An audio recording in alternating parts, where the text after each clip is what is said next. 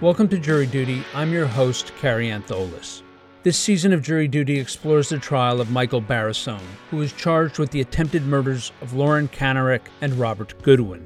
Kanarek was struck in the chest by two bullets from Barrisone's weapon, and as it was undisputed that Barrisone fired those shots, his legal team argued that he was not guilty because he was legally insane at the time of the shooting, and in the alternative, because he fired those shots in self defense. In our last episode, we continued our look at the testimony of Mary Haskins Gray, the defendant's girlfriend and assistant dressage trainer, and followed it through to the end of prosecutor Christopher Shellhorn's direct examination. In this installment, we conclude our breakdown of Haskins Gray's time on the witness stand. That's all coming up right after the break.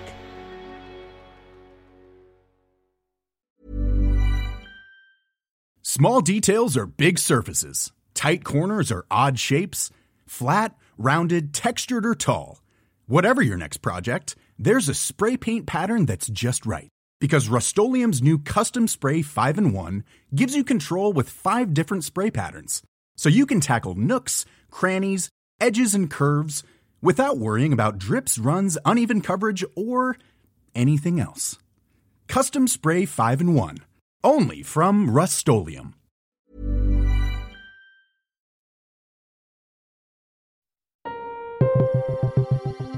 As we concluded our last episode, the trial audio became inaudible for the final few questions of Christopher Shellhorn's direct examination. After Ms. Haskins Gray told the prosecutor that she did not observe the shooting or its aftermath, he concluded his questioning of the witness. Judge Stephen Taylor then invites Barrisone defense attorney Edward Belinkus to cross examine the witness.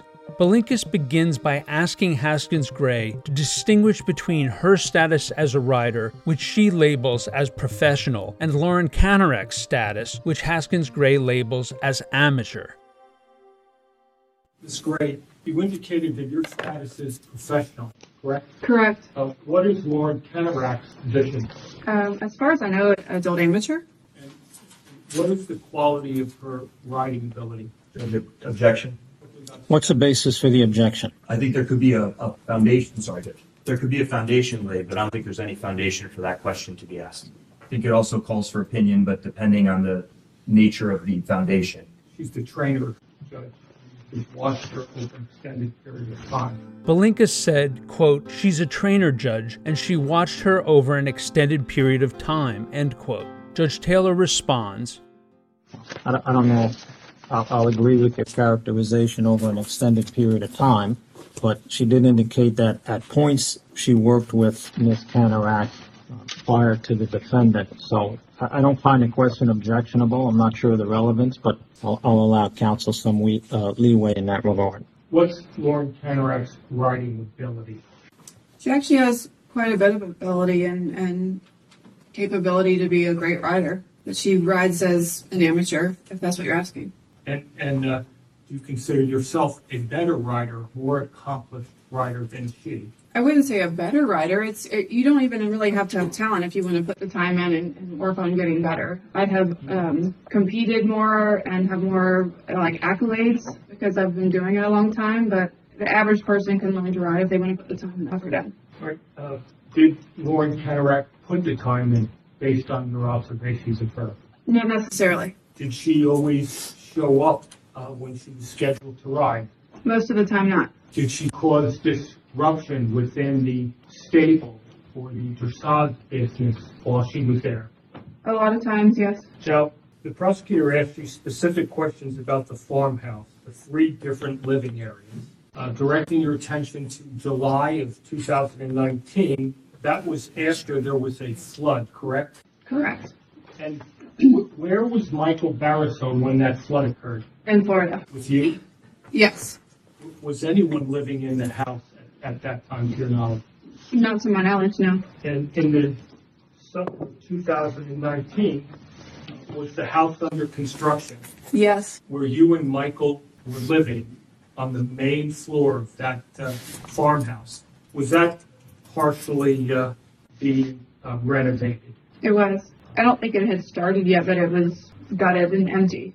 It was gutted. There was no insulation. No. Could you hear the tenants above you, Yes. Lauren and Robert Gooden, correct? Correct. And did there become a problem with them living above you? Yes. Belinkus next pivots to asking Haskins Gray about the differences in how Michael Barisone treated her and Miss Kanarek in terms of the expectations and the rigor of their respective training regimens. Would you agree with me that he didn't push Lauren Canterac as hard as you, correct? Absolutely not. Did he believe that she did not have the talent or the drive to Objection. do that? Yeah, um, I think that's objectionable, not what was in Mr. Barisone, so question will be stricken, move on. Now, you indicated on direct that, that Michael Barisone's reputation means a lot to him, correct?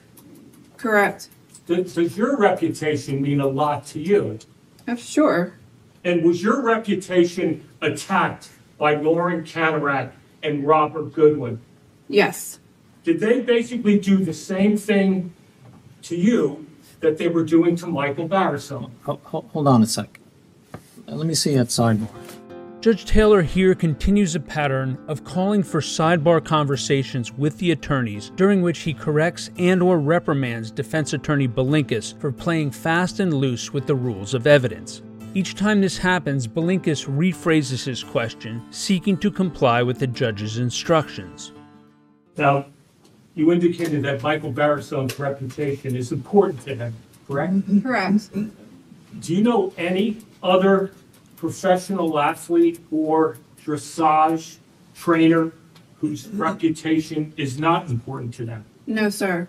Now, do you have personal information with regards to Lauren Canterac attacking Michael Barrister's reputation? Yes. And again, the prosecutor brought out that you, you sent 750-some pages to SafeSport with respect to a complaint that you made against Lauren Canterac, correct? Correct. What was in those 750 pages that the prosecutor brought out indicated to you? You mean generally speaking? General, generally Generally speaking. speaking, all of the horrible things that she had said about us and had said to other people, horrible threats and abuse on social media. And you specifically sent the actual post with her words to them, correct? Correct. You said social media posts with regards to threats that were made against you and Michael Barisone, correct? Correct. And, and Michael Barisone saw these threats on social media, correct? Correct. How do you know that? We would look at them together. Okay.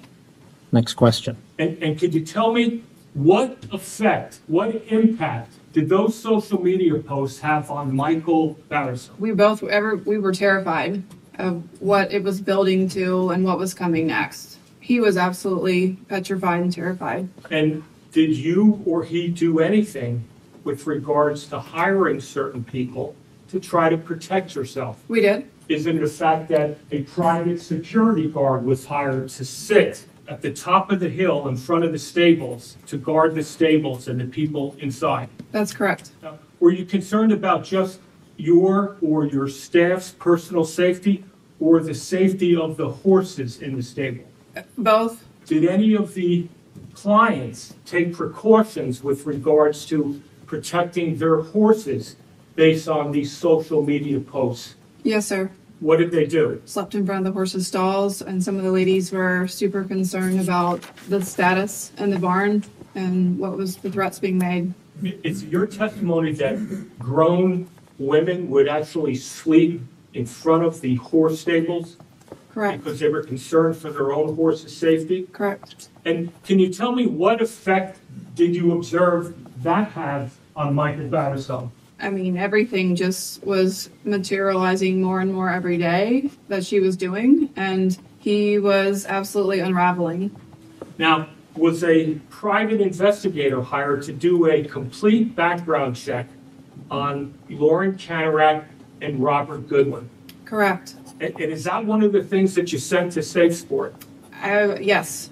I think so, yes. And- And not asking you what was in that, can you tell me what impact that had on Michael Barisone when he got that background check on both of those people? We were horrified these people were living on our property and were unaware of these things. Were you afraid of them? I was, yes. Was Michael Barisone terrified of them? Yes, sir. Hey, I'm Ryan Reynolds. Recently, I asked Mint Mobile's legal team if big wireless companies are allowed to raise prices due to inflation. They said yes. And then when I asked if raising prices technically violates those onerous two year contracts, they said, What the f are you talking about, you insane Hollywood ass? f- a-" So to recap, we're cutting the price of Mint Unlimited from $30 a month to just $15 a month. Give it a try at mintmobile.com slash switch. $45 upfront for three months plus taxes and fees. Promo rate for new customers for limited time. Unlimited more than 40 gigabytes per month. Slows. Full terms at mintmobile.com.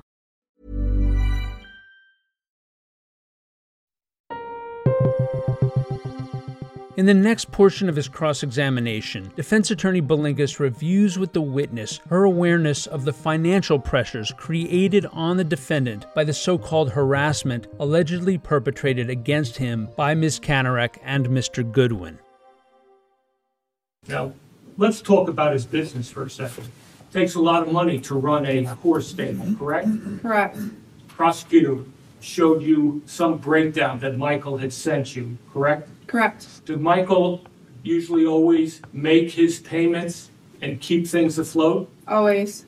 And was, was it a struggle at times like it is for everyone else? All right, Mr. Belinkis, Thanks, sir. e- everyone else isn't on trial here, so keep your questions and comments to the issues in this case, please. You indicated that Michael Barisone always paid his bills, correct? Correct. irrespective of a cash flow problem. You're also aware of the fact, because you're familiar with his business and his personal finances, that he had millions of dollars worth of assets, correct? Correct. He owns the farm in Florida, free and clear, correct? Correct. He owns a number of horses which could be worth close to a million dollars, correct? Correct. And he has some investment accounts, correct? Correct. And even though at times it was a struggle to keep all the bills paid, at some point in time, he told Lauren Conrad to get Objection. We discussed this at the break, Your Honor. to leave, to Hearsay. I'm sorry? to leave the property. Well, hold on a second. Hold on a second. Let me see that sidebar. Again, Judge Taylor reminds Edward Belinkus of the rules of evidence during the sidebar, but when they resume, Belinkus again runs afoul of the hearsay rule. Now, the, the prosecutor uh, asked you questions with regards to a text, like no one officially told Lauren Conrad to leave. Remember that text? Yes, sir. isn't it a fact that numerous people had told Canarac it's time to leave? Judge. What, and again, Mr. Belinkis, I just ruled on that. Judge, I thought I was referring to response to that text. Judge, I'll move on. If, if you get, look, the text message was read. If you want to refer to the text message, that's fine. But Judge, I, I, I ruled it's, it's improper to go outside of what this witness testified to in the text message. Judge, I, with regards to that text, it says that no one officially told her to leave, correct? Correct. Isn't it a fact that unofficially, numerous people told her to leave? You know what, ladies and gentlemen, let's take our lunch break now. This time, the sidebar conversation is recorded, and we can hear how prosecutor Christopher Shellhorn argues his objection to Edward Belinkus's line of questioning.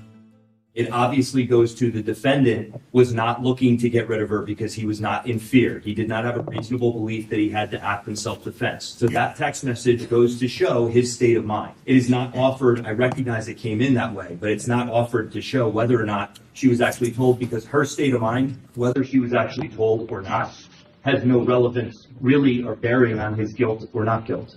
Belinkus formulates his response. Judges, that's not the impression that was created with that text that I objected to. The says official, the jury has the impression that up until right before the shooting, no one ever told Canarac to leave. And that's a conversation they had with my client. And I can't put my client on. You can. I can judge. That's you, you choose not to. That's that's up to you. So don't say you can't put him on. You So I can. let- It is somewhat shocking to hear Judge Taylor so flippantly discount the defendant's Fifth Amendment rights, but Belinkus instead reasserts his substantive argument.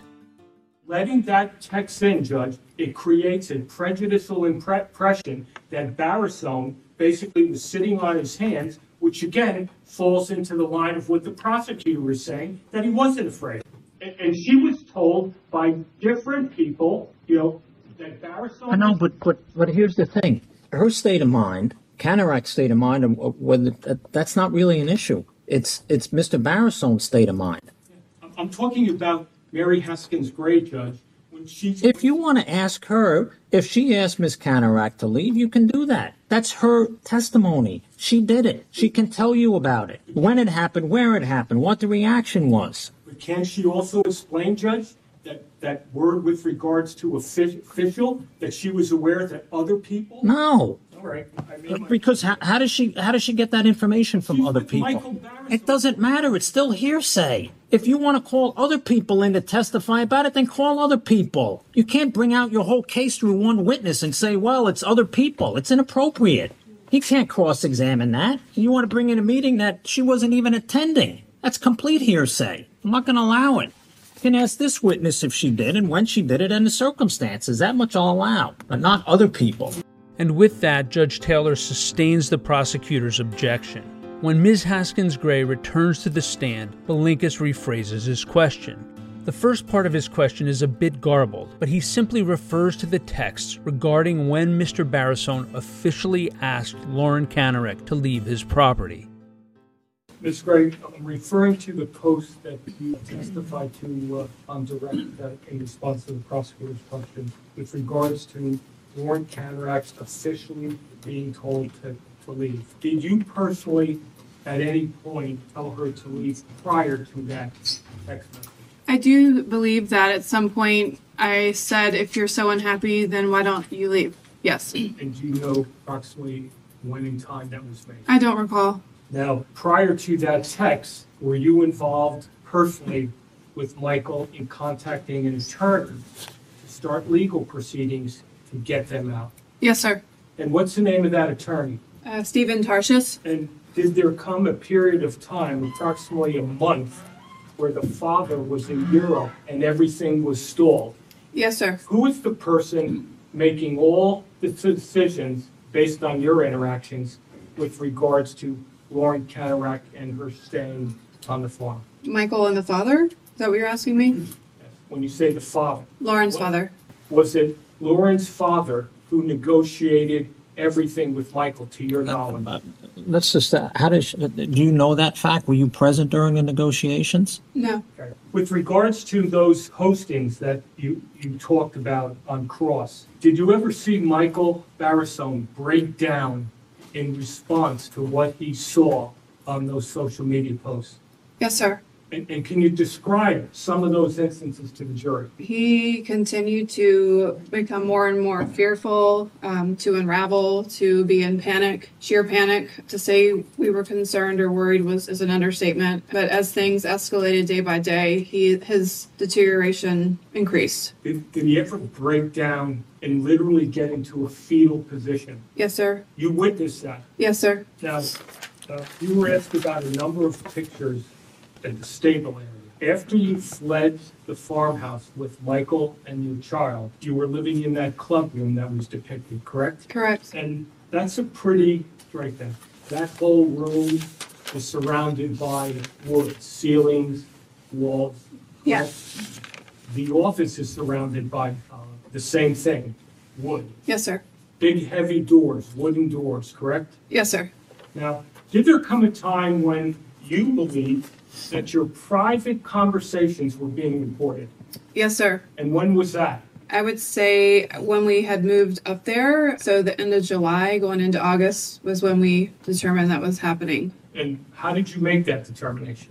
Lauren would text and taunt Michael over things that only we had discussed in private Things you discussed in private in the club room, club room and office. the office where the safe is. Yes, sir. And when Lauren would post something on social media, did she always keep it up or would she delete it? A lot of times it would be deleted. Some things were left up. Yes. Okay, uh, But other things were in fact deleted, correct? Correct. And, and at times, did you take or try to take screenshots of those things to document the exact words that were being said? Yes, sir. Now, were you present on the four occasions that Michael Barrisone called 911?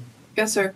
on August 31st, when the police arrived, did you personally hear him say, Objection. No, Mr. Belinkus, sustained. Again, Belinkus touches the third rail of the hearsay rule. you were present for each time he called 911, correct? Correct. And I'm not asking you what was said, but he had a conversation with the police on each occasion, correct? Absolutely, yes. Did you personally see him try to show them some of these posts or screenshots? Yes, I or- did. And, and what was their reaction? They did not take it seriously. And what effect, if any, did you observe those interactions have on Michael Barrison? It made it all a lot worse. Did it make it worse for you? Yes, absolutely. Now, the prosecutor talked to you about uh, the type of person Michael Barrison was with regards to his business, uh, specifically that, you know, how he ran his business. You indicated, and again, correct me if I'm wrong, that you expressed concerns with regards to how Michael Barrison was conducting his day-to-day business operations, correct? I did, yeah. Uh, was Michael Barrison in a fragile state of mind running the business at that time? Mr. Belinkus, let me see that sidebar, please, for a minute. Again, Belinkus appears to violate the rules of evidence, in this case by calling for an opinion from the witness without establishing a foundation for the witness rendering such an opinion. Judge Taylor does not even wait for an objection and calls Belinkus to the sidebar.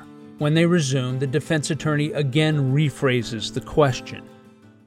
Ms. Gray, Yes. first of all, before I ask you the next question, you said that Michael Barrison was in a fetal position. Did that happen more than once? Yes. How many times? It could be quite often. And was he depressed? Yes, sir. Was he severely anxious? Very much. At any point in time when you saw him going through all of this, did he ever become angry? No. Have you ever seen any violence displayed by Michael Barrison at any point in your relationship with him? No, sir. No violence. He yells a lot sometimes, correct? Correct. Now, did those things, those specific things that you just described with regards to his reaction to these events, affect his ability to run his business? Yes, very much. Affected his ability to make decisions at times? Yes, sir. Yeah, that's, that's Mr. Belinkus. I'm not sure she's, if you want to get into specifics about it, but, you know, you- you're asking her to opine on the defendant's state of mind in that question, so the objection sustained. Now, the prosecutor asked you questions with regards to Michael's divorce from his wife Vera and showed you a specific text message. To your knowledge, does Michael have a good relationship with his ex-wife? Yes, sir. So when he talked about having to pay her nine hundred thousand dollars plus in that text, do you believe he held any animosity towards her based on that? Judge, can, can we be heard at sidebar? Prosecutor Shellhorn again appears to object based on the hearsay rule, and again it seems the judge sustains the objection. My question's being withdrawn by Mr. Belinkus. Now, the prosecutor asked you questions about George Morris and the Safe Sport ban. Do you recall those? I do. Now, did Lauren Canarac file a complaint against you with Yes. Safe Sport? Yes, sir. And how did that turn out? Objection. What's the basis for the objection? I don't know what the relevance to the outcome of any of state. And what, courts. what is that? Her knowledge of Sa- Safe Sport and it relates to the testimony of Mr. Morris. Oh, I don't see it relevant, what the outcome of it was, or the nature of it. Now, there's been testimony on direct that you sent SafeSport hundreds and hundreds of pages, correct? That's correct. Did you have any uh, contact with them by way of email At what time? at any point in time prior to the incident? I did. To your knowledge, in your presence, did Michael have any contact with SafeSport by email? Well, m- not Safe Sport directly for either of us. We were talking to uh, Sonia Keating on email. And and again, did did you sometimes draft the emails for Michael? Sometimes, yes. I'm going to show you Defense Exhibit 1000B and refer you specifically to number 274. May I approach that? Yes. Ms. Gray, I'm going to show you D1000B and refer you to a specific email on August 3rd, number 274. And if you to read this whole thing, Okay. To herself? yes, Out out loud? No, to yourself. Okay. do you recall helping Michael draft that email? I do. Judge, I'd like to introduce that and read that email at this time. I would object.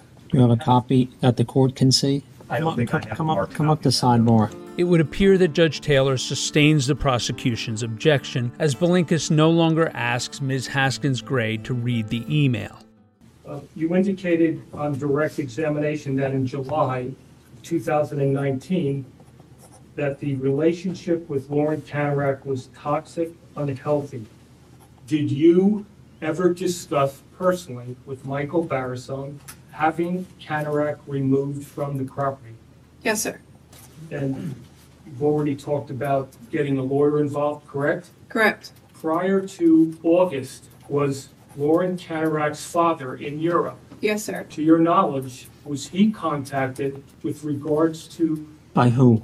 Again, I, this with knowledge, that's could be based on hearsay. If she contacted him, that's one thing. She's got to have a basis for her knowledge. were you there when anyone personally contacted the father? Yes, sir. Who contacted the father? Michael Barrison. Did he send the father? Objection, Judge. Well, I didn't even hear the que- I didn't hear the question yet, so I can't rule on it. So let Mr. Belinkis finish the question, and then I'll rule on it. What's your question? Were any of these postings sent to the father, to your personal knowledge? Yes. Now, you indicated that your father came up in the beginning of August, correct? Correct. Who asked him to come up? I think both Michael and myself did And why did you ask your father to come up? because I was terrified. Did anyone else come up to the state table when things started to get toxic? Yes, sir. Who? Uh, Dr. Ruth Cox. And when you say Dr. Ruth Cox, is she a uh, psychologist? Yes, sir. And that's the woman you said was sleeping in front of her horse's uh, stall? Yes, sir. Now, after you started living in the clubhouse with Michael Barisone, did things get worse as far as the social media attacks? A lot worse. Yes. And isn't it a fact that Lauren Canarac would come up late at night with a flashlight to taunt you and the people in the stable area? On Judge, occasion. I'm Yes. going to object to the continued use of the word taunting and Why? threatening. I've I've obviously. Yeah, you can, objected yeah, every I mean, single that's, time. the witness hasn't testified about that. You can ask her what she observed Okay. herself from her own personal knowledge, but don't characterize it. Did you observe Lauren Canarac coming from the farmhouse area up towards the stable area in the woods, turning her flashlight on and off? I think that was Michael that saw that. All right, we'll strike that answer then. If it's not the witness's answer, she has no personal knowledge of it. It's hearsay if it was told to her. So, members of the jury, please strike from your memory that last answer. You can't use it for any purpose. Ms. Gray, with regards to the social media posts, did Lauren Chanarack use any of your private conversations with Michael Barrison and post them on social media? Yes, sir. You were asked specific questions with regards to your son and his relationship with Michael Barrison.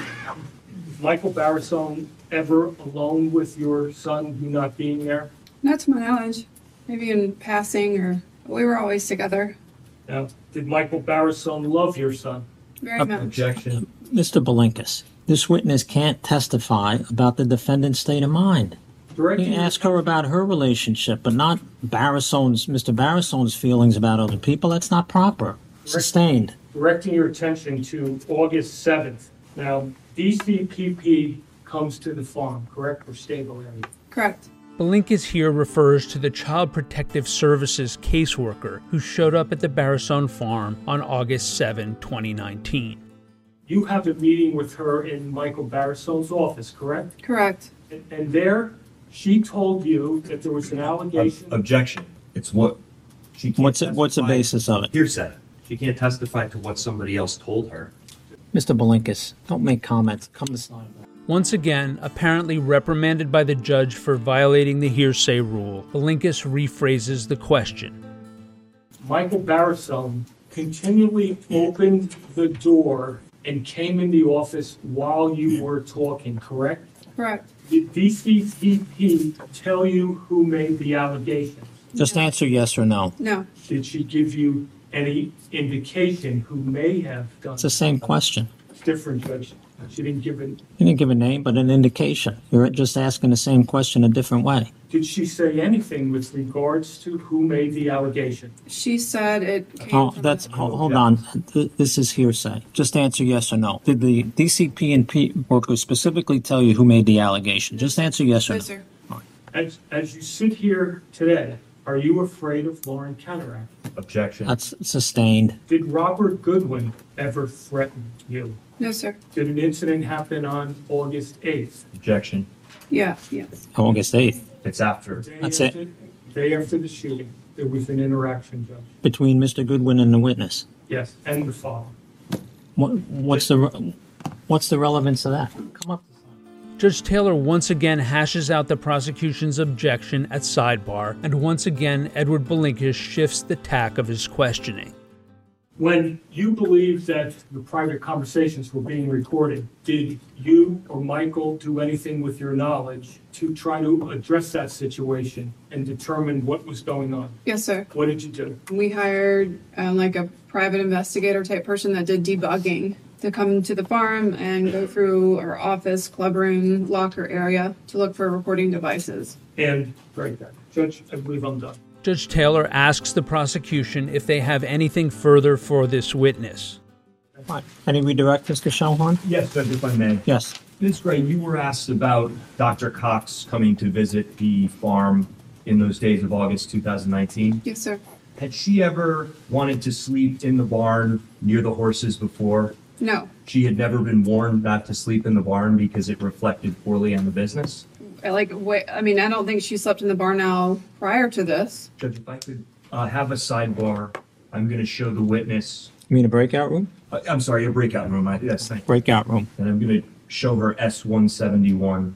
And I'm going to direct your attention to line 5735. Is that a text message from Michael Barisone to you on December 7th, 2018? That's correct. And does that refresh your memory that the defendant told you, Ruth gave me a never ending text about how she needs to be near Dee Dee, and how could I be so cruel to not let her sleep in the barn? That is what that says, yes. Judge, if I could also have permission to show the witness what's been marked as S172 Sure. In the breakout room, right? in the breakout. Yes. And I'm going to direct your attention to line 2043. I don't see that, counsel. Is that a text message between you and Ruth Cox on December 4th, 2018? Yes. And does that your, refresh your memory as to whether or not the defendant had advised Dr. Cox no more sleeping on the couch or floor in the club room because it's an Olympic facility, not a trailer park? That's Judge, correct. again, I I object to that. It has nothing to do with the stable area. Judge, the implication was that Dr. Cox was sleeping in the barn because she was so frightened and terrified. And this clearly goes to show that she had done that or wanted to do that on prior occasions. This has to do with the The club room. clubhouse, Judge, and sleeping on the All couch. right, all right, all right. I get it. I get it. I sustain the objection. Move on, Mr. Right, Shalhorn. you were asked a, a number of questions about Mr. Barsone's demeanor, I guess, in July and August of 2019. Yes. And I think you were asked a series of questions by Mr. Belinkis, uh, whether he was depressed, severely anxious. Uh, do you remember that line of questioning? Today, yes. Would you say or would you agree that the defendant had issues with depression or anxiety before Lauren Canarac ever came to the, the farm? Yes. And at times, would he make statements to you indicating the extent of that anxiety or depression? Yes. And that was before he even met her. Correct. No further question, Judge.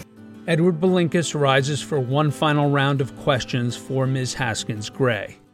Did the interaction and what was going on with Lauren Cataract exacerbate those conditions? Very much. Were you afraid, based on that decline, that Michael Barrison was going to kill himself? Yes, that crossed my mind for sure. As late as when in relationship to the shooting? The day before, Nothing further. Oh, you may step down. And with the conclusion of Mary Haskins Gray's testimony, we bring to a close this episode of Jury Duty, the trial of Michael Barrisone. Join us in our next installment as we begin our look at the testimony of Justin Harden, an assistant equestrian trainer to Michael Barrisone. Also, if you would like to listen to these episodes early and ad free, head over to our Jury Duty Crime Story Patreon page.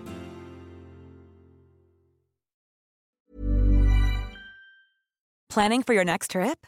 elevate your travel style with Quince. Quince has all the jet setting essentials you'll want for your next getaway, like European linen, premium luggage options, buttery soft Italian leather bags, and so much more. And is all priced at 50 to 80% less than similar brands. Plus, Quince only works with factories that use safe and ethical manufacturing practices. Pack your bags with high-quality essentials you'll be wearing for vacations to come with Quince. Go to quince.com slash pack for free shipping and 365-day returns.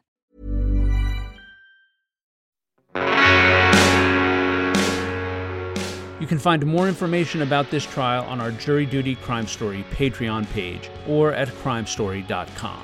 Jury Duty is created, hosted, and produced by yours truly, Carrie Antholis. It was co produced and edited by Chris Terracone. Music for this episode was provided by Strike Audio, and trial audio is courtesy of Law and Crime Networks. Thank you for joining us, and we hope you will come back for the next episode of Jury Duty The Trial of Michael Barrisone.